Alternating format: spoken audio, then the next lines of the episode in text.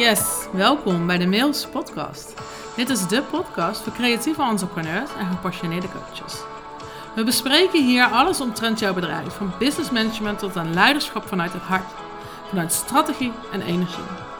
Soulful en winstgevend je business bouwen, zodat je keer 10 kunt gaan in rijkdom en vrijheid door juist minder te gaan doen. Leuk dat je luistert.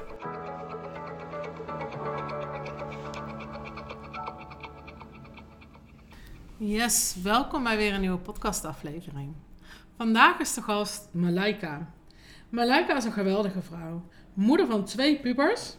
Ze is dokter, internist en intensivist. En ze is coach. Ze vertelt over haar reis als arts en hoe ze limitless ervaart.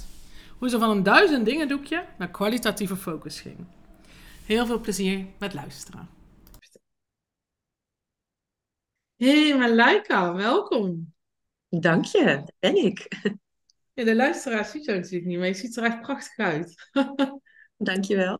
Ja, heerlijk. Je straalt helemaal. Nou, maar lekker welkom. Welkom in de podcast. Heb je al vaker uh, in de podcast meegedaan?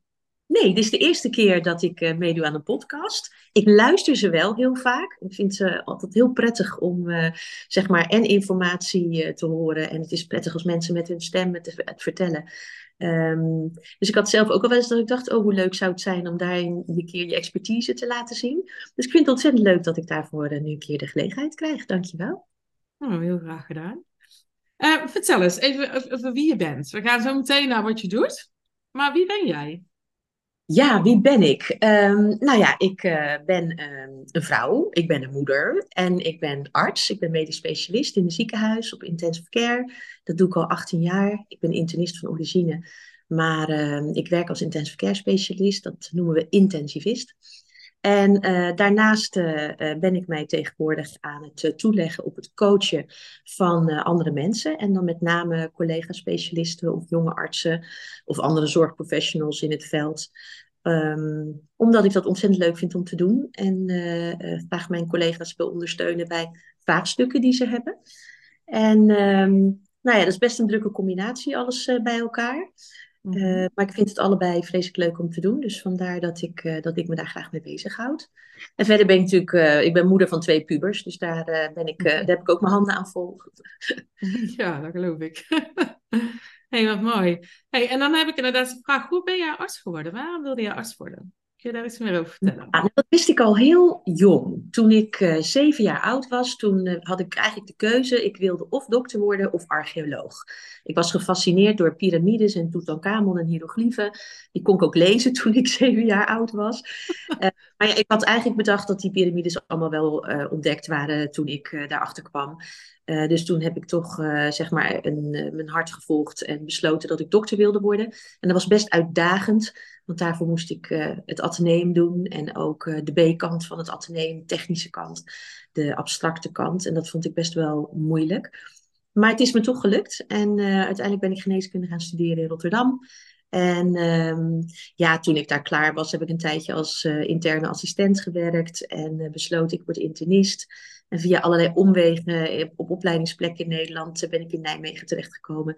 En ehm, opgeleid als internist en als intensivist.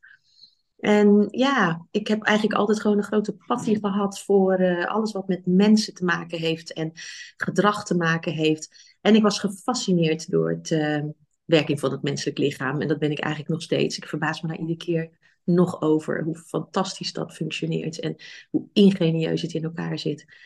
Um, dus ja, met die twee dingen samengekomen uh, wist ik zeker dat ik dokter wilde worden. Eigenlijk al op een hele jonge leeftijd. Wauw, wat En hoe heb je die reis ervaren om de arts te worden die je vandaag bent? Uh, nou, dat was best, uh, uh, dat was heel leuk, maar het was ook best uitdagend. Ehm, ik ben een slimme meid, maar ik, eh, ehm, het ging me niet altijd per se allemaal heel makkelijk af. Dus ik moest er best wel hard voor werken.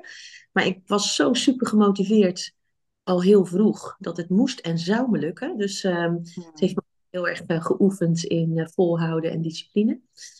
En um, ja, het is een periode geweest waarin ik ontzettend veel geleerd heb. Een superleuke studententijd gehad uh, in Rotterdam met mijn vriendinnen. Dat was echt te gek. Het was echt Sex in the City, maar dan uh, in Rotterdam. En um, uh, Vervolgens heb ik Rotterdam en die contraien verlaten om een opleiding in andere delen van het land te doen. Ehm, dat was ook speciaal, omdat ik daarvoor ook mijn hele vriendengroep en familie achter heb gelaten. Om ehm, mezelf te gaan, gaan, gaan scholen en specialiseren als internist. ben ik dus in het oosten van het land terechtgekomen. Ik kom uit Rotterdam oorspronkelijk.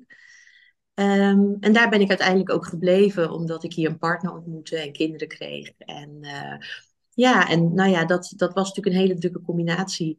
Um, en uiteindelijk eh, ben ik zo hier in Nijmegen verzeild geraakt en niet meer weggegaan. En um, ja, het is een lange reis geweest, maar, en een intensieve reis geweest, maar ook een hele leuke, een hele intrigerende. Eentje met toppen en met dalen. Maar ik ben nu wel uh, ongelooflijk uh, ja, blij en tevreden en trots ook over. Ja, dat zie ik ook. Ja, dat kunnen de luisteraars zien, maar ik zie ook inderdaad trots op je. Ja, ja, ja. ja. Ja, prachtig. En um, we hebben het er wel eens over. Volgens mij is de cultuur waarin jij werkt niet een hele gemakkelijke cultuur binnen het ziekenhuis. Nee, dat klopt. Het ziekenhuis is een organisatie waar zich natuurlijk op heel veel lagen van alles afspeelt. Het gaat over patiëntenzorg, uh, maar daar komt ongelooflijk veel bij kijken. Daar zijn heel veel verschillende partijen bij betrokken. Um, en dat, um, iedereen heeft zijn eigen belangen. Dus het, is, het vraagt best wat van zo'n organisatie en de mensen die daarin werken om um, ja, op, een, op een, prettige manier samen te werken, om constructief samen te werken. En iedereen is daarin uh, natuurlijk altijd uh, van goede wil, maar we staan ook allemaal onder ongelooflijke druk. Um, we hebben veel werk te doen. We zien dat er een uh, afnemend aantal jonge mensen dokters willen worden. Um, dus het is al met al een omgeving waarin veel lijkt te gaan veranderen in de toekomst. Ook met betrekking tot bijvoorbeeld behandelingen of het invoeren van artificial intelligence in de zorg. En dat maakt dat het een hele uitdagende en leuke omgeving is, maar ook een omgeving is waar mensen eigenlijk altijd onder druk staan. En waarin ook um, nou ja, je in je carrière en ook in de diverse levensfases waar je in zit, je steeds weer af moet vragen: um, kan ik meekomen? Hoe ontwikkel ik me hierin? Kan ik dit bijblijven benen? Dus het is inderdaad een hele uitdagende uh, omgeving om in te werken. Ja. Zowel in, in positieve zin als in uh, wat minder positieve zin. Ja. ja, je zegt dan, uh, je praat in een algemene vorm, hè, voor ons, wij als artsen. Hoe, hoe is het voor jou? Um, nou, ik heb ook in, uh, in mijn carrière um, ja, goede tijden, slechte tijden gekend. um, het, het, is een, de opleiding zelf is een hele uitdagende periode geweest. Uh, waarin je gewoon hele erg lange dagen moest maken. En dat, dat werd van je verwacht. Een beetje oldschool opgeleid. Uh, daar werd er echt van je verwacht dat je hele lange dagen maakte. En veel in je eigen tijd deed en voorbereidde. Dus dat, uh, dat was pittig. En ik heb in mijn opleidingstijd tot, ehm, tot internist um, en, en tot intensivist daarin dus ook hele lange dagen gemaakt. Ontzettend veel geleerd ontzettend veel gezien en gedaan. Maar ja, daar moest je wel echt ook heel veel eigen tijd in investeren. Um, en dat betekent dus automatisch dat je minder tijd hebt om andere dingen te doen, om vrienden en familie te bezoeken.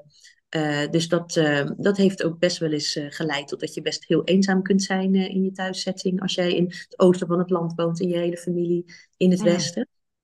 Um, daarnaast is het zo dat ik toen ik eenmaal intensivist was, en in het ziekenhuis aan het werk ging, ik met mijn partner twee kindertjes kreeg in een hele korte tijd. Um, waarbij ik heel druk aan het werk was. mijn partner, nu mijn ex-partner, aan het promoveren was. Ook in opleiding was. En we hadden twee baby's. Dus dat was een hele uitdagende tijd. Waarin ik ja. en wilde presteren op mijn werk. Wat soms heel lastig was. Want als je om acht uur op je werk moet staan. Je moet ook nog twee baby's voeden en naar de crash brengen dan kan dat wel eens met een beetje met elkaar botsen. Dus um, het is een hele uitdagende periode geweest toen ik een jong gezin had. Um, en ja, daarin heb ik uh, uh, periodes gehad waarin het, waarin het goed liep. Maar ook periodes gehad waarin het gewoon best heel lastig was. En met name in de periode dat ik alleen kwam te staan, omdat ik, mijn partner en ik uit elkaar gingen is dat super uitdagend geweest om mm. A in het verdriet en B als alleenstaande moeder um, dan jezelf en je gezin staande te houden in een werkomgeving waar gewoon van je verwacht wordt dat je wel optimaal presteert. En dat is iets wel je collega's als je patiënten ook verdienen. Um, dus dat, uh, dat zijn wel hele uitdagende periodes geweest. Ja. ja. En wat is dan daarin voor jou zo sterk geweest? Want ik weet dat jij een enorme liefde voor het vak hebt. Ja, ja beslist. Ik, uh, ik ben dol op patiëntenzorg. Ik vind het zorgen voor een patiënt echt het allerleukste wat er is.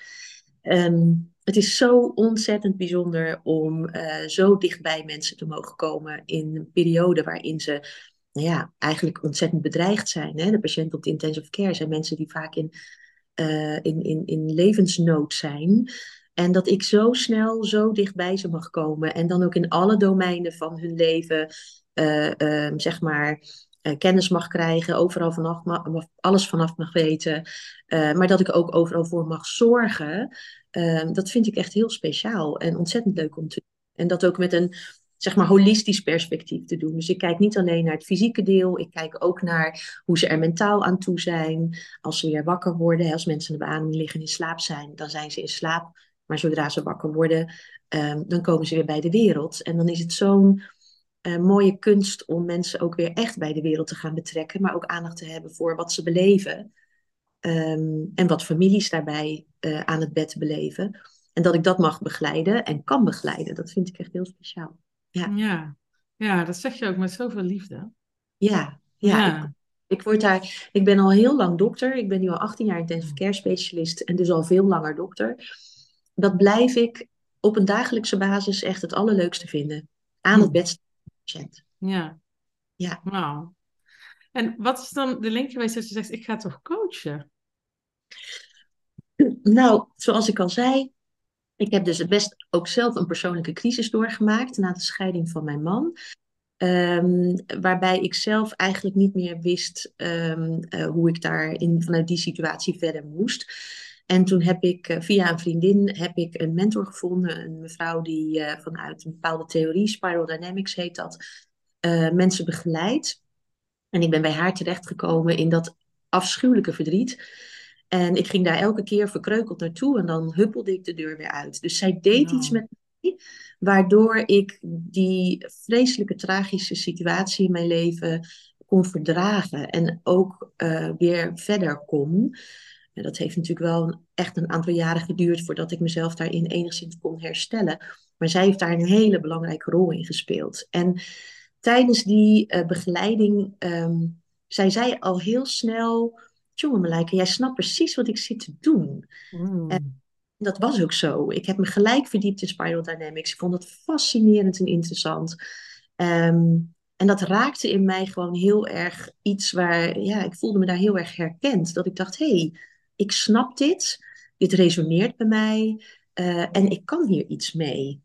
En mijn procesbegeleider, want zo heet dat dan uh, vanuit Spiral Dynamics, die zei toen ook van, goh, um, ik denk dat jij dit ook kan. En toen heb ik uiteindelijk bij haar een jaar lang uh, een opleiding gevolgd om Spiral Dynamics te doorgronden. Wow. En ja, toen was ik eigenlijk gewoon los. Toen dacht ik, oké, dit is wat ik wil doen. Ik vind mijn vak als dokter fantastisch. Maar hoe geweldig als ik daarnaast ook nog in, uh, met mensen in gesprek kan. Om ze te helpen uh, uit te zoeken wie ze nou eigenlijk echt zijn. En vanuit die plek echte keuzes te kunnen maken. Want dat is wat ik zeg maar in mijn privésituatie heb ondergaan. Is dat ik een enorme persoonlijke ontwikkeling heb doorgemaakt. Waarbij ik veel dichter bij mijn eigen waarden en waarden kwam, waardoor ik veel makkelijker kon kiezen. En veel beter voelde wat wel en wat niet klopte. En dat wil ik eigenlijk ook heel graag aanbieden aan andere mensen die vraagstukken hebben waar ze mee worstelen. Ja, ja en dan richt jij je tot andere dokters. Ja, ja. ja daar heb ik lang over nagedacht. natuurlijk, natuurlijk ook samen met jou over gespart. Um, van, hè, want eigenlijk zou ik het het liefst aan iedereen aan willen bieden. Um, maar ik denk dat juist uh, voor dokters ik als collega-specialist meerwaarde heb in mijn coaching. Mm. Want een dokter zijn is zo'n uh, bijzonder vak. Waarin je een eigen taal hebt met elkaar, waarin een bepaalde modus is op de werkvloer, die niet iedereen herkent als je geen dokter bent. Um, en daarnaast is het zo dat als dokter draag je toch verantwoordelijkheden die heel moeilijk uit te leggen zijn aan iemand die geen arts is. En ehm, ik weet uit peer support, dat is zeg maar ondersteunende netwerken voor artsen als er iets op het werk gebeurd is. Wat vaak binnen ziekenhuizen verzorgd wordt, dat je elkaar kunt ondersteunen als er een calamiteit is bijvoorbeeld. Ik weet uit de literatuur van peer support dat dokters het liefst praten met dokters. Omdat ze zich dan herkend voelen en erkend voelen in dat stuk van hun vak. En dat hoeven ze dan niet uit te leggen aan iemand. Dus ik denk dat ik daarin als, uh, als medisch specialist en coach meerwaarde heb voor mijn collega's. Ze hoeven dat stuk niet aan mij uit te leggen. Dat snap ik al. Ja. Ja, ik geloof ook absoluut dat er jouw meerwaarde zit. En die, die artsen voelen zich gelijk vertrouwd. Hoeven inderdaad een heleboel niets tegen jou te vertellen. En voelen zich inderdaad gelijk gezien. Ja. En wat ik van jou ook weet, is dat je ze helpt om echt vanuit je authentieke zelf te komen. Maar ook staande te houden in een gezin, in een omgeving die heel veel van ze vraagt, zakelijk. Ja. ja. Wil je daar nog wat meer over zeggen? Nou, ik ben een beetje verkoud en hoesten. um, dat kan zelfs dokters overkomen. Um, wat ik geleerd heb, is dat als jij heel goed weet wie je in de kern, um, als jij heel goed weet wat belangrijk is voor jou, welke waarden en welke normen voor jou belangrijk zijn, en je steeds vanuit dat stukje uh, kunt nadenken over een vraagstuk, of dat nou op je werk is, uh, in het contact met collega's, in conflicten met patiënten, of in een privésituatie, bijvoorbeeld een, uh, een disbalans tussen werk en thuis. Als jij steeds dicht naar jezelf toe kan, naar die kernwaarden toe kan en die kernkwaliteiten toe kan, en van uit die plek kunt kiezen, dan kost het geen moeite.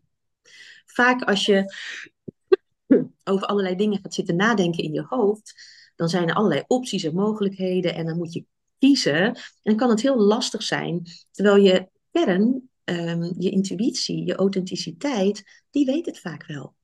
En als jij daar makkelijk bij kunt komen, dan is kiezen niet moeilijk. En daarna ook het uitvoeren kost ook eigenlijk geen moeite, want je hebt er heel bewust zelf voor gekozen. En ik denk dat dat voor mensen een voor mij was het een ongelooflijke eye-opener. Dat ik veel meer vanuit die plek kon kiezen. Dan dat ik steeds alles eindeloos moest overdenken. Mm. Ja, en dat vind ik zo magisch aan jou. Want je bent een onwijs slimme vrouw. Je bent ook medisch specialist. Dus je hebt ook een slim brein nodig hè, om op die functie te kunnen werken. Nels. Ja, ja, precies. En je leeft echt vanuit je kern. Dat vind ik zo inspirerend. Ja. ja. dat probeer ik wel. Ik heb dat uh, in dat traject bij mijn eigen mentor uh, ontdekt. En, um, en dat heeft me zo'n rust gegeven. En dat betekent niet dat ik uh, het nu allemaal feilloos kan. Dat betekent ook niet dat het niet altijd uh, even makkelijk is. Want ook ik heb gewoon toch nog wel eens momenten dat ik denk: hé, Gretsie, nou weet ik toch even niet wat ik moet doen. Maar dan weet ik nu wel hoe ik mezelf weer heel snel naar die kern toe kan bewegen. En dan vanuit die plek weet: oh ja, eigenlijk weet ik het ook wel. Ja. En, en ik probeer daar eigenlijk gewoon op een dagelijkse basis uh, bij te blijven en vanuit die plek te leven en te werken. Soms uitdagend, um, maar juist ook als je voelt dat het uitdagend is, dan weet je, hé, hey, daar zit nog weer een stukje om te leren, op te ruimen. Um, dus dat kan ik nu verwelkomen in plaats van dat ik denk, ah, ik moet weg. Um, dus dat vind ik, dat vind ik eigenlijk een, een, ja, dat is een soort cadeautje, hè? dat je weet dat je dat nu ook kunt. Ja, absoluut. Dat ik, daar, dat ik daarop kan vertrouwen. ja. ja. Hey, en als er nu artsen luisteren en die denken, hé, hey, ik herken me heel erg aan dit verhaal. Hoe help jij hen? Wat kunnen, wat kunnen ze met jou doen? nou, um, sowieso wil ik altijd eerst even kennis maken met mensen. Hè? Dus mensen kunnen mij benaderen. Ik ben uh, uh, bereikbaar en vindbaar op LinkedIn. Ik heb nog geen eigen website, maar ik ben wel bereikbaar op LinkedIn. Mensen kunnen mij benaderen en dan vind ik het altijd prettig om eerst even kennis te maken. En gewoon vrijblijvend een oriënterend gesprek te hebben over welk vraagstuk worstel je mee. En uh, denk ik dat dat iets is waarin ik je zou kunnen helpen. En hebben we een klik. Dat is denk ik ook ontzettend belangrijk. Als je elkaar Ehm, met elkaar in gesprek gaat over dingen die zo dichtbij iemand komen, dan is het wel belangrijk dat je nou ja, het gevoel hebt dat je daarin bij elkaar past. Ehm, en als dat klikt en dat past, en ik denk dat ik je daarin kan helpen, en eigenlijk kan ik de meeste vraagstukken wel het hoofd bieden. Ik laat iets vallen. ehm, dan ehm, eh, bied ik je een traject aan met uh, meestal tussen de 8 en 10 gesprekken, waarin we in die gesprekken ehm, volgens de uh, Spiral Dynamics modellen een aantal domeinen gaan onderzoeken. Waarbij ik nou ja, al meanderend door die domeinen heen en alle vragen heen met je in gesprek ben en vooral heel veel vragen stel. Ik ga je niet vertellen hoe dingen moeten, ik ga geen suggesties doen. ik ga juist proberen om vooral te luisteren naar al die verschillende lagen die er in, uh, in je zitten. En, um, en daar vragen over te stellen. Zodat het eigenlijk bij jezelf helder wordt. Zodat je hmm. jezelf wordt zeggen: Oh, maar dat zat eigenlijk zus of zo, of ik heb dat hier of daar beleefd. Want op die manier integreer je je eigen uh, ideeën en gedachten en emoties met jezelf. En kun je dus steeds dichter bij die kern komen. En dan hoop ik dat ik daarmee ehm, tijdens die gesprekken ehm, genoeg um, vragen stel en genoeg tegen genoeg hokjes aantik, dat je ze zelf als het ware open kunt maken en kunt ontdekken wie je nou bent in de kern. Wow. En dus van daaruit dan ook je eigen vraagstukken kunt verhelderen. Ja, met wat voor vraagstukken komen ze dan bij jou?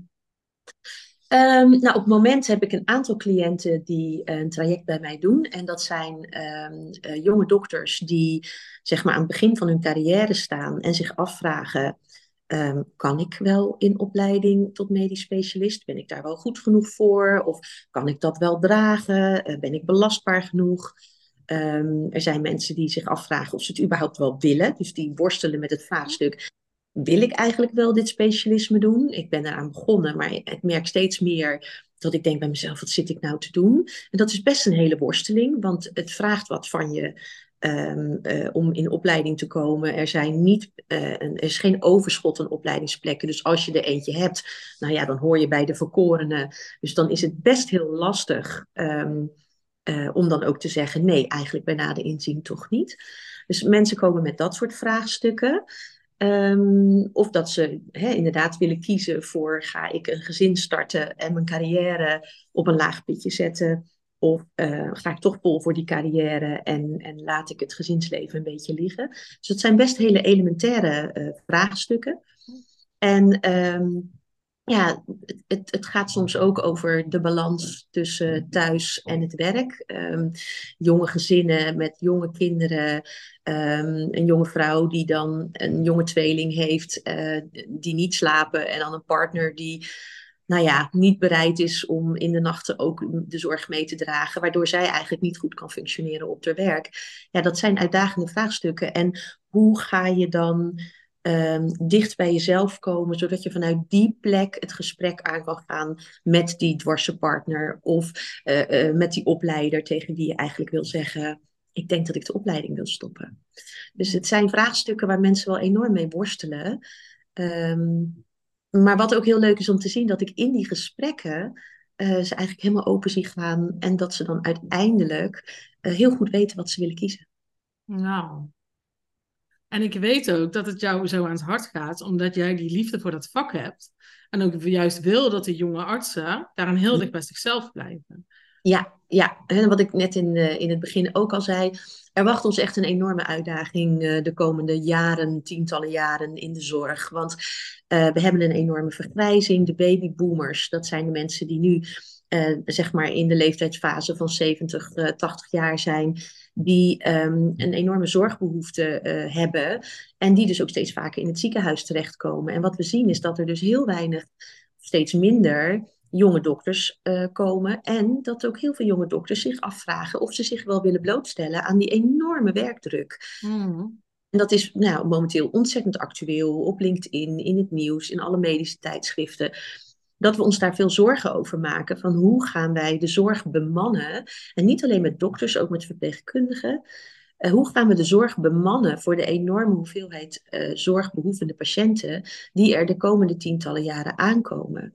En dat betekent dat we dus op de oude manier, zoals we zorg georganiseerd hebben, denk ik niet door kunnen gaan. En dat we daarin iets moeten veranderen. En ik denk dat het daarin belangrijk is dat we de jonge dokters van de toekomst daarin eh, betrekken. En meenemen of gezamenlijk optrekken in het verzinnen van een plan daarvoor. Dat moet niet iets zijn wat oude dokters alleen maar organiseren. En dat betekent ook dat jonge dokters fit to fly moeten zijn. Ze moeten er zin in hebben.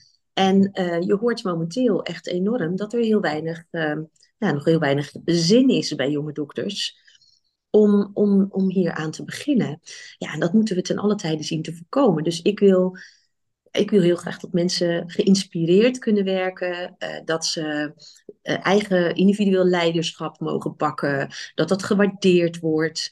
Uh, en dat zowel de oude garde als de jonge garde elkaar kunnen waarderen en met elkaar kunnen optrekken om dit, om dit goed te organiseren. En ik zie bij jonge dokters een enorm potentieel. Ze zijn zo leuk, ze hebben zo'n ander bewustzijn. Ze gaan zo um, handig om met de, het hele digitale platform. Ik kan daar als oude dokter echt iets van leren. Dus wat dat betreft denk ik dat de kracht ligt in dat we de jonge generatie gewoon enorm aansporen en aanmoedigen om hun beste zelf te zijn. Mhm. En dat, dat vraagt iets van oude dokters om zeg maar hun maniertjes los te laten en de jonge generatie de ruimte te geven om zichzelf te mogen zijn. Ik denk dat dat ontzettend waardevol is. Ja, ik heb je dit natuurlijk al vaker horen zeggen, maar ik hang elke keer aan je lippen als je dit deelt. Ja, ik vind dat je hier zo'n mooie visie in hebt. Je staat zo dicht bij de patiënt, bij de mens, bij de zorg, bij je vak, bij de, bij de specialisten. En tegelijkertijd wil je het dus toegankelijk maken. Dan zeg je ook gewoon, ik heb geen website, kom maar naar LinkedIn. Dus ik vind het zo mooi hoe je daar tussendoor beweegt. En dat jij zo duidelijk die sterke missie voelt voor dat vak. Absoluut. En ja. Dat, ja, dat is echt een passie van mij. En um, En ja, in al je enthousiasme wil je dan andere mensen ook enthousiasmeren. En dat is altijd heel lastig, want je kunt een ander niet enthousiast maken. Je kunt een ander alleen van binnenuit laten voelen of die passie er ook is. En dat is wat ik eigenlijk wil openen bij mensen. Wauw, dat zeg je heel mooi. hey, en dan, dan even de vraag. Ik ben geen arts. Hoezo ben je bij mij uitgekomen? Wij hebben elkaar ontmoet op LinkedIn. Uh, ik, ik, vond dat heel spannend, want ik ben natuurlijk helemaal geen ondernemer. Ik ben dokter, ik ben in loondienst van het ziekenhuis, dus ik weet niets van ondernemen. Ik vind dat ook echt heel spannend. Um, en uh, terwijl ik op LinkedIn natuurlijk nou ja, aan het rondkijken was, wat iedereen aan het doen is, wat mensen die soortgelijke dingen aan het doen zijn, kom je ook heel veel, uh, dan kom je automatisch in zo'n soort bubbel terecht en dan kom je ook business coaches tegen. En jij was een van de eerste die ik tegenkwam. En ja, wat ik merkte is dat ik gewoon um, de hele uitstraling van uh, jou op LinkedIn heel prettig vond. Nou, we raakten eigenlijk ook al vrij snel in gesprek. Uh, de toon was daarin ook heel prettig. En ja, dat is toch iets waar ik heel gevoelig voor ben. Net zoals dat een coach en een coachie met elkaar moeten klikken uh, op, op zeg maar persoonlijk gebied. Geldt dat voor een business coach en een coachie die gaat ondernemen natuurlijk ook. En ik wilde heel graag met een vrouw samenwerken. Um, dus nou ja, zo ben ik bij jou terechtgekomen. En ik vond, nou ja, onze vibe, zeg maar, zo prettig dat ik dacht, um, dat wil ik graag. Oh, en nu gaat mijn koekoeksklok af. Ja, die gaat keer. Ik ben van, van origine een Oostenrijkse, dus ik heb een moderne koekoeksklok hangen. En die gaat nu even af. Oh, heerlijk. nou, die gaan we allemaal helpen horen.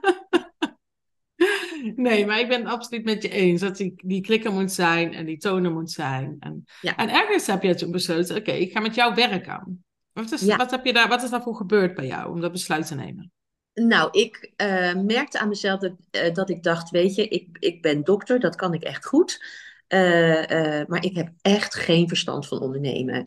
En niks menselijks is mij vreemd. Ik werd daar ook gewoon heel ongemakkelijk van. En uh, eigenlijk heeft het me ook best wel heel erg lang ervan weerhouden om dit niet eerder al te starten. Want ik loop al jaren met dit plan.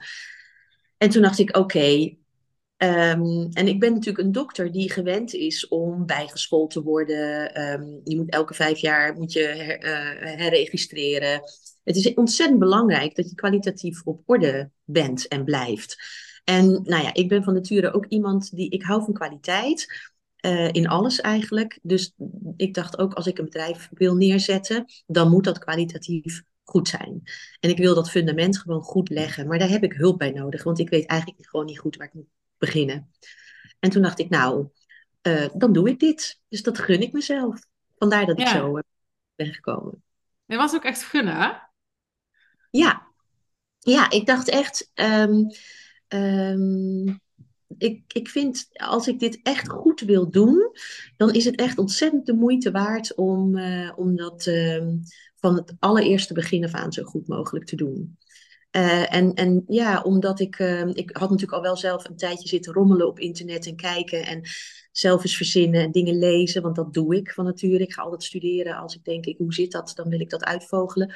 Maar ik kwam er al heel gauw achter dat ik dan verdrink in alle informatie. Dus vandaar dat ik dacht, ik moet daar echt, een, ehm, ik moet daar echt eh, guidance in hebben. En ehm, nou, ik vind het echt heel fijn dat ik dat bij jou heb gevonden. Oh, dankjewel. Ik ben heel blij met jou. Hey, en hoe ben ik voor jou? Hoe ervaar je mij? Ehm, nou, heel prettig, heel steunend. Ehm, want dat is waar ik toch wel echt ook heel erg behoefte aan had. Ehm, voelt echt alsof je me ja, als een soort cheerleader ook aanmoedigt eh, om dingetjes te doen die ik spannend vind of eng vind. Maar ook met heel veel expertise eh, en heldere ideeën, eh, waarbij je hele objectieve vragen stelt en denkt, oh ja, oh, daar had ik nog niet over nagedacht. Dus dat vind ik heel fijn. Daarnaast heb je natuurlijk eh, een aantal programma's eh, die je kunt doorlopen met hele praktische tips. eh, die ik dan toe probeer te passen. Niet altijd in het tempo wat ik zou willen, maar ik doe wel mijn best. Ehm, en, en dat is heel behulpzaam, want daardoor heb ik gewoon een soort van kapstok. En dat ik weet van oké, ik moet dat doen. Ik moet hier contact mee opnemen. Ik moet, als ik posts wil maken op LinkedIn, moet ik daar en daar op letten. Eh, ehm, en dat is heel behulpzaam. Dat geeft mij structuur. Ehm, en ja, dat maakt dat ik gewoon niet zo verdrink, zwem, zullen we maar zeggen. Ja, ja, dat was natuurlijk een heel duidelijke vraag van jou. Van hoe kan ik die Ja. focus bewaken?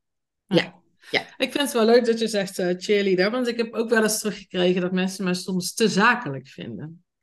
Wat vind Oh, jij ervan? Oh, Oh, nou, dat vind ik dus echt helemaal niet. Ehm, ik kom uit een omgeving die echt veel zakelijker is nog hoor. Eh, eh, dus nee, dat, dat ervaar ik zo totaal niet. Ik vind juist, ik, ik voel me ontzettend op mijn gemak bij je. Ehm, ik vind ons contact heel fijn. Ehm, ik vind het heel prettig dat je juist altijd vanuit het hart spreekt. Hè? Dan denk ik iedere keer, weer, oh ja, Marielle zegt altijd vanuit het hart. Eh, dat vind ik ontzettend fijn. Dus nee, ik vind, ik vind je daarin helemaal niet, eh, niet zakelijk. Wel zakelijk in de good way, zullen we maar zeggen. Eh, je houdt wel de structuur, maar je bent daarin beslist. Je bent niet kil bijvoorbeeld, helemaal niet. Hmm, oké. Nee. Ja, ik denk ik toets het Nee. even.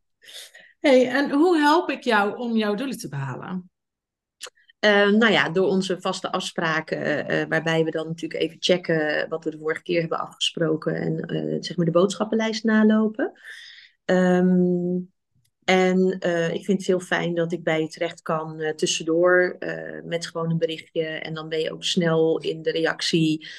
Ehm, eh, dus dan kan ik op dat moment ook eigenlijk wel weer even verder. Eh, nou ja, we zien elkaar per Zoom. En ik ben natuurlijk eh, nu twee keer bij jou eh, in Riel geweest. Dat vind ik ook hele prettige sessies. Ik vind het ook heel fijn om one-on-one gewoon even live bij elkaar te zitten. Het heeft toch een andere, weer net een iets andere. Ja. Ja.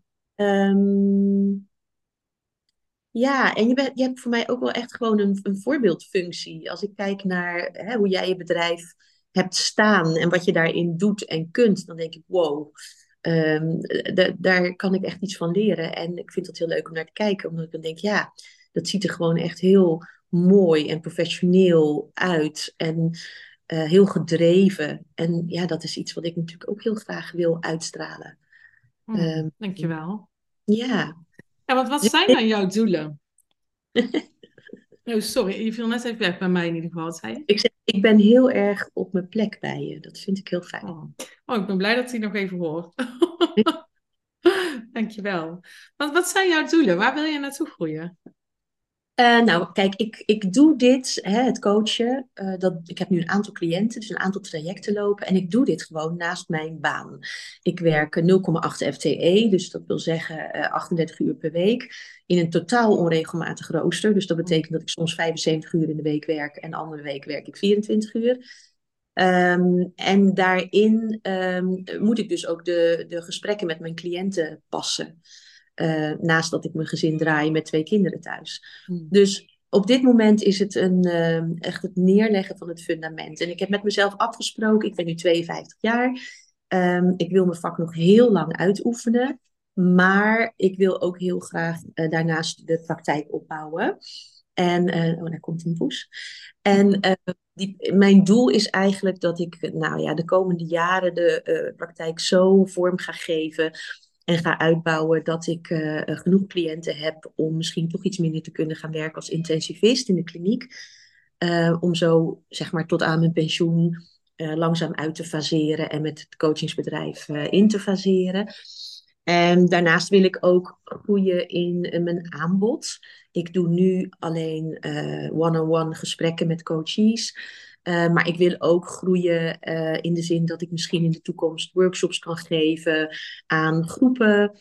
dat ik misschien um, groepen kan coachen. Ik, ben, nu net, ik heb net een coachingsmodule conflicthantering gedaan. Um, ik doe er ook nog eentje voor teamcoaching. En um, dan hoop ik dat ik straks ook bijvoorbeeld vakgroepen in ziekenhuizen kan gaan coachen. En ik zou wel onderwijs willen geven aan jonge co-assistenten en artsen.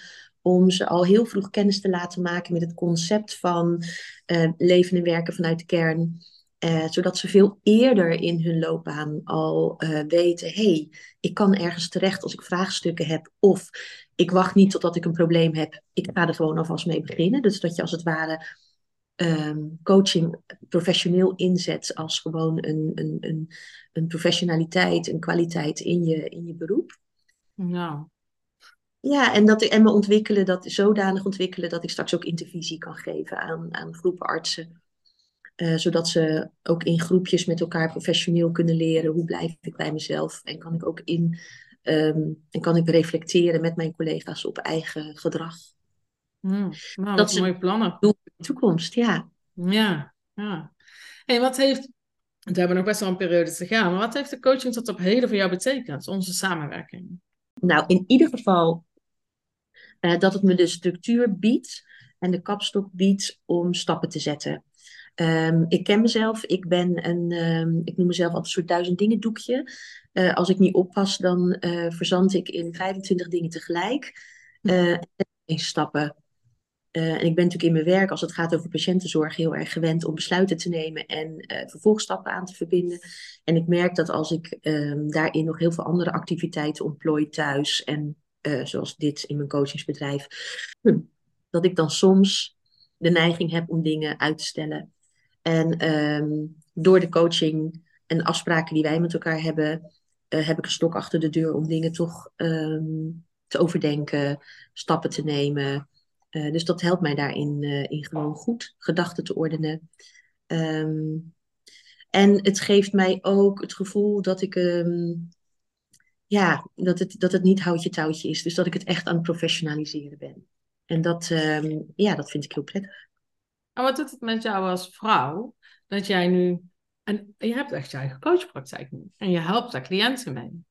Ja, ik vind dat. Um, ik vind dat soms haast moeilijk te geloven. Um, het, het, um, ik weet niet of je wel eens gehoord hebt vast van het uh, imposter syndroom. Soms dan voelt dat een beetje zo dat ik denk van nou kijk mij nou. Wat zit ik nou toch te doen? Maar ja, als ik dan van de week een cliënt uh, in, die, die hier nu een heel traject bij mij gedaan heeft, is bijna klaar, met een vraagstuk hoor komen dat ze echt niet wist of zij wel geschikt was om überhaupt in opleiding te gaan, omdat ze dacht dat ze daar veel te kwetsbaar voor was. Die hier na acht gesprekken met mij gewoon aan tafel zegt, oh by the way, ik heb besloten dat ik het ga doen. Ik heb twee sollicitatiebrieven de deur uitgedaan. Ik word uh, maag-darm-leverarts. Dan zit ik echt met mijn oren te flapperen. Dan denk ik, dat is ja, gewoon uh, uh, die ze met mij heeft gevoerd, is ze er zelf achter gekomen dat ze dit wil en dat ze zich niet meer laat weerhouden. Ja, dat is wel een feestje. Ja, dan, dat is het dan, mooie aan coach zijn, hè? Ja. Ja, ja mensen komen intrinsiek in beweging. En je ziet ze ontspannen, je ziet ze opengaan en uh, dan komt er een soort helderheid naar boven. ja, daar is echt geen spel tussen te krijgen.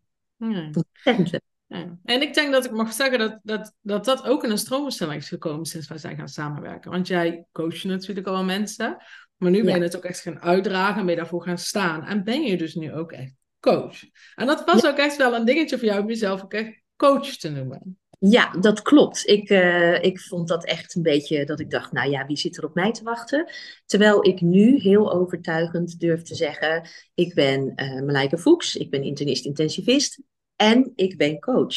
Dus ik, ja, ik draag dat nu ook overal uit. Dus ik stel me nu ook overal voor als ehm, en dokter en coach. En eh, dat levert soms eh, eh, hele leuke situaties op dat mensen zeggen, echt, hoe kan je dat nou combineren? Eh, dat is dan heel leuk dat je dat kan, kan toelichten. En soms zeggen mensen ook wel eens, nou ja, ben je nou ook al coach? Dan denk ik, ja. Eerst dan dacht ik, oeh, oeh. En nu denk ik, ja, inderdaad, ik ben Hmm. ook al coach. Dat is ook een talent van mij. En, en dat ben ik heel erg aan het ontwikkelen. Want ik doe daar allerlei extra opleidingen voor. Eh, om mijn talent, wat gewoon in mij zit, eh, door te ontwikkelen. En, ehm, en, en dat is wel ontzettend leuk om weer, nou ja, ook echt nieuwe dingen te leren en, en, en dat ook uit te dragen. Dat ik daar een talent heb en een kwaliteit heb Hmm. mee wil doen. Ja, Ja. ja, dat is ook de groei die ik zie. Als waar we staan, zeg maar, begin van onze samenwerking, dat daar nog wat onzekerheid is. En, en de powerpositie die je daar nu in hebt ingenomen. ja, ja, en daar geniet ik enorm van. Ja, ik zie het. Oké. Hey, Marlijk, zijn er nog dingen die jij graag wilt toevoegen aan ons gesprek? Ik denk dat we hele mooie dingen aangeraakt hebben. Ehm, nou, ik denk vooral, en dat is wat ik, wat ik als mens en als arts en als coach wil uitdragen, is dat het nooit te laat is in je leven om de nieuwe versie van jezelf te worden. Ik zeg tegen patiënten vaak, je wordt nooit meer de oude, je bent de nieuwe. En dan zitten ze me soms vragend aan te kijken van wat bedoelt ze nu precies. En dan zeg ik, ja, je hebt iets significants meegemaakt. Je, kunt, je, je hebt nu een nieuwe gelegenheid gekregen om opnieuw te leren kiezen. Ehm, dat snappen ze vaak wel. En dat, zo voel ik dat ook met ehm, de keuzes die ik nu gemaakt heb. Ik ben echt een hele goede dokter, maar ik ben ook ehm, met iets nieuws begonnen waar ik dolgelukkig van word en waar ik, in ik zie dat ik iets heel waardevols kan bijdragen aan mensen persoonlijk, maar ook maatschappelijk. En ehm, ja, ontzettend leuk om te zien dat al die coaches ook de nieuwe versie van zichzelf ontdekken. En dat is dus nooit te laat voor niemand. Net als dat jij dat nu ook doet. Ja, net als dat ik dat Ja. nu ook doe. Ja, precies. Ja, ik wilde, ik wilde nog vragen van wat als er mensen luisteren en lang twijfelen. hè? Dat jij zegt, ik heb het al lang getwijfeld, maar wanneer ga ik het nou echt doen? En ergens ben je het echt gaan doen. Maar ik denk dat dit wat je net vertelde, dat dat Ja. het antwoord al is. Het is nooit te laat om Ja. te kiezen. Om is- opnieuw te kiezen. Kiezen, je kunt er eindeloos over, de- over nadenken en het is nooit te laat om te kiezen. En dan moet je in actie komen. En, ehm, en dat was misschien de stap die ik het moeilijkst vond, om in actie te komen. En nu ik in actie ben gekomen, ja, nu ben ik gewoon on the roll. En, Ja. eh, en wil ik ook niet meer stoppen. Wauw. Prachtig. Ja, Dankjewel, Malaika. nou, dank. Ik vond het leuk eh, dat je, met me, dat je dit met me wilde bespreken. Dank jou. Ja. Hey, mensen kunnen jou vinden op LinkedIn. Jou, eh, gewoon Malaika Voegs. Met de Ja. F. Malijke Fuchs. En dan ehm, zien ze mij daar als internist-intensivist, als opleider en als coach. Ehm, en dan kunnen ze me een berichtje sturen. Ehm, en dan neem ik contact met ze op eh, via LinkedIn. Kunnen we gegevens uitwisselen als ze dat fijn vinden. En dan kunnen we in ieder geval eens een keer een oriënterend, eh, vrijblijvend gesprek voeren. Ja, ja, heel fijn. Ik ga jouw gegevens ook delen in, eh, in de podcast en een tekst erbij. Super. Dus dan kunnen ze jou vinden. Um, dankjewel, Malaika. Dankjewel voor dit fijne, Ja. fijne gesprek. Ja, nou jij ook ontzettend bedankt. En heel veel plezier met de andere podcasts. Yes, dankjewel hè. Yes, dat was de podcast met Malaika. Ik hoop dat jullie er net zo van genoten hebben als wij. Ehm, ik wens voor jullie nu nog een eh, hele fijne dag, nacht of avond. En tot de volgende.